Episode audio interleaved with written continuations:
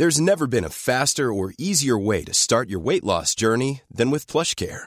PlushCare accepts most insurance plans and gives you online access to board-certified physicians who can prescribe FDA-approved weight loss medications like Wigovi and Zepbound for those who qualify. Take charge of your health and speak with a board-certified physician about a weight loss plan that's right for you.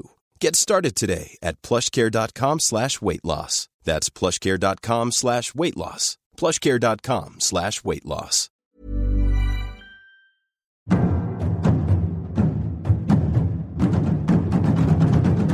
Bienvenue dans Mystère d'ici, la série secrète de 20 minutes. Guide, historienne, conteur vous narre des histoires extraordinaires et des légendes de nos régions. Pour ce nouvel épisode, partons sur les traces de la bête du Gévaudan. Au XVIIIe siècle, dans l'actuelle Lozère, un ou des animaux sont à l'origine d'une longue série d'attaques contre des personnes. Des zones d'ombre persistent dans cette histoire, créant parfois de folles théories. Un récit, des explications de Valentine Skira, guide conférencière. Bonjour à tous, moi je m'appelle Valentine et je suis originaire de Lozère.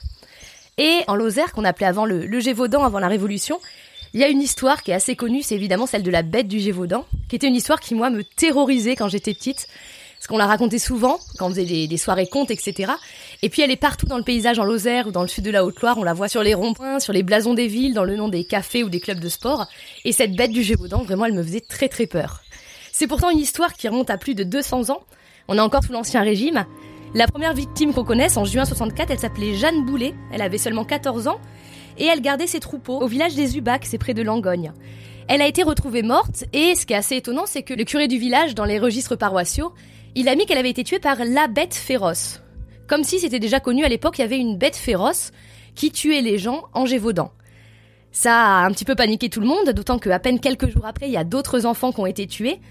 Et ce qui a étonné les gens, c'est que le curé avait marqué bête féroce et non pas loup. Les attaques de loup, il pouvait y en avoir à l'époque.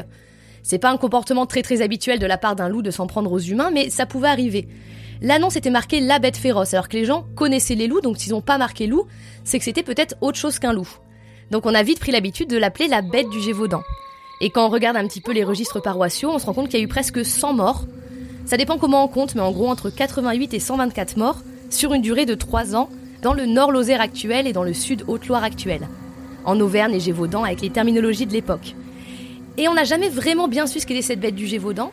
On sait qu'elle attaquait, donc souvent les adolescents, les enfants qui gardaient les troupeaux. Certains ont résisté, certains ont survécu et l'ont décrite. Ça arrivait notamment au Villaret en Haute-Loire, il y avait 7 enfants entre 8 et 12 ans qui gardaient les troupeaux. La bête a surgi et a attrapé un des enfants par le bras. Les autres enfants ont voulu s'enfuir, profitant qu'elle était occupée, alors qu'elle s'enfuyait avec un des enfants. Et Jacques Portefait a réussi à motiver ses camarades à aller sauver l'enfant qui était entraîné au loin par la bête du Gévaudan. Comme c'était fréquent qu'il se fasse attaquer par cette bête bizarre, les petits bergers avaient l'habitude à l'époque de mettre une lame de couteau au bout des pics. Donc ils ont réussi comme ça à la mettre en fuite. Et ce genre de témoignages de gens qui ont survécu à la bête, il y a quand même beaucoup plus de gens qui en mouraient mais certains survivaient, nous décrivent un animal qui a plus ou moins la forme d'un canidé, mais qui ressemble pas spécialement non plus à un loup parce qu'on lui dit par exemple qu'elle a une mâchoire beaucoup plus grosse qu'un loup ou qu'elle a une raie noire de la tête à la queue. Ça, les loups n'en ont pas. Donc c'est un animal qui est assez mystérieux. On a des traces des attaques de cette bête jusqu'en juin 1767, quand un paysan de Lozère, Jean Chastel, va réussir à tuer un très gros loup. Ce gros loup va être empaillé et va être envoyé à Versailles, à Paris, pour être montré à la cour. On va demander à Buffon, le naturaliste, d'aller regarder de quoi il s'agit. Buffon va dire que c'est un gros loup, mais on a aussi d'autres traces qui disent, comme le rapport d'autopsie de l'époque, que c'est peut-être un loup, mais extraordinaire, bien différent par sa figure et ses proportions des loups de ce pays. Donc il y a énormément d'hypothèses, ça fait couler énormément d'encre. Est-ce que ces 100 victimes, hein, qu'on connaît, c'est vraiment l'histoire telle qu'on la découvre notamment dans les registres paroissiaux, est-ce que ces 100 victimes ont été tuées par un gros loup, par peut-être plusieurs gros loups, qui seraient devenus mangeurs d'hommes pour une raison quelconque? Sachant que les loups anthropophages, c'est quand même assez rare, c'est pas leur comportement normal. Et les paysans avaient l'habitude des loups, il y en avait beaucoup au XVIIIe siècle en France, donc ils auraient sans doute reconnu le loup.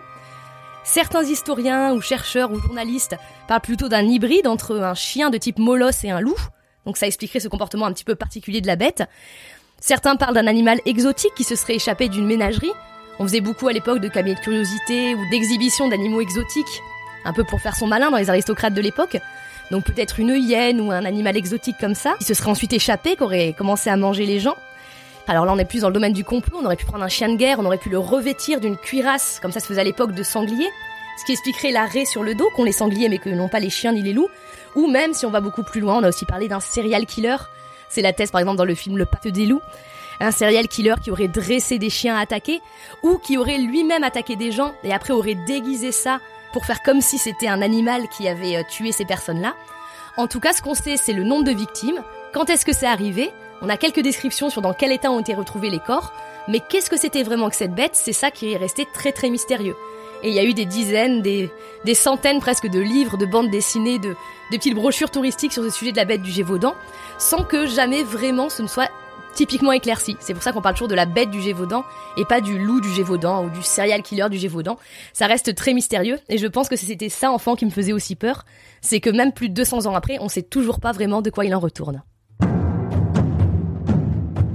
L'histoire de la bête du Gévaudan, récit Valentine Skira, réalisation Anne-Laetitia Béraud. Mystère d'ici, c'est une série du podcast L'été dans vos oreilles. Vous pouvez vous abonner sur toutes les plateformes d'écoute en ligne et retrouver aussi la soixantaine d'épisodes déjà diffusés. Pour nous soutenir, n'hésitez pas à parler de ce podcast, à nous évaluer sur ces plateformes d'écoute et à nous envoyer des commentaires. À très vite!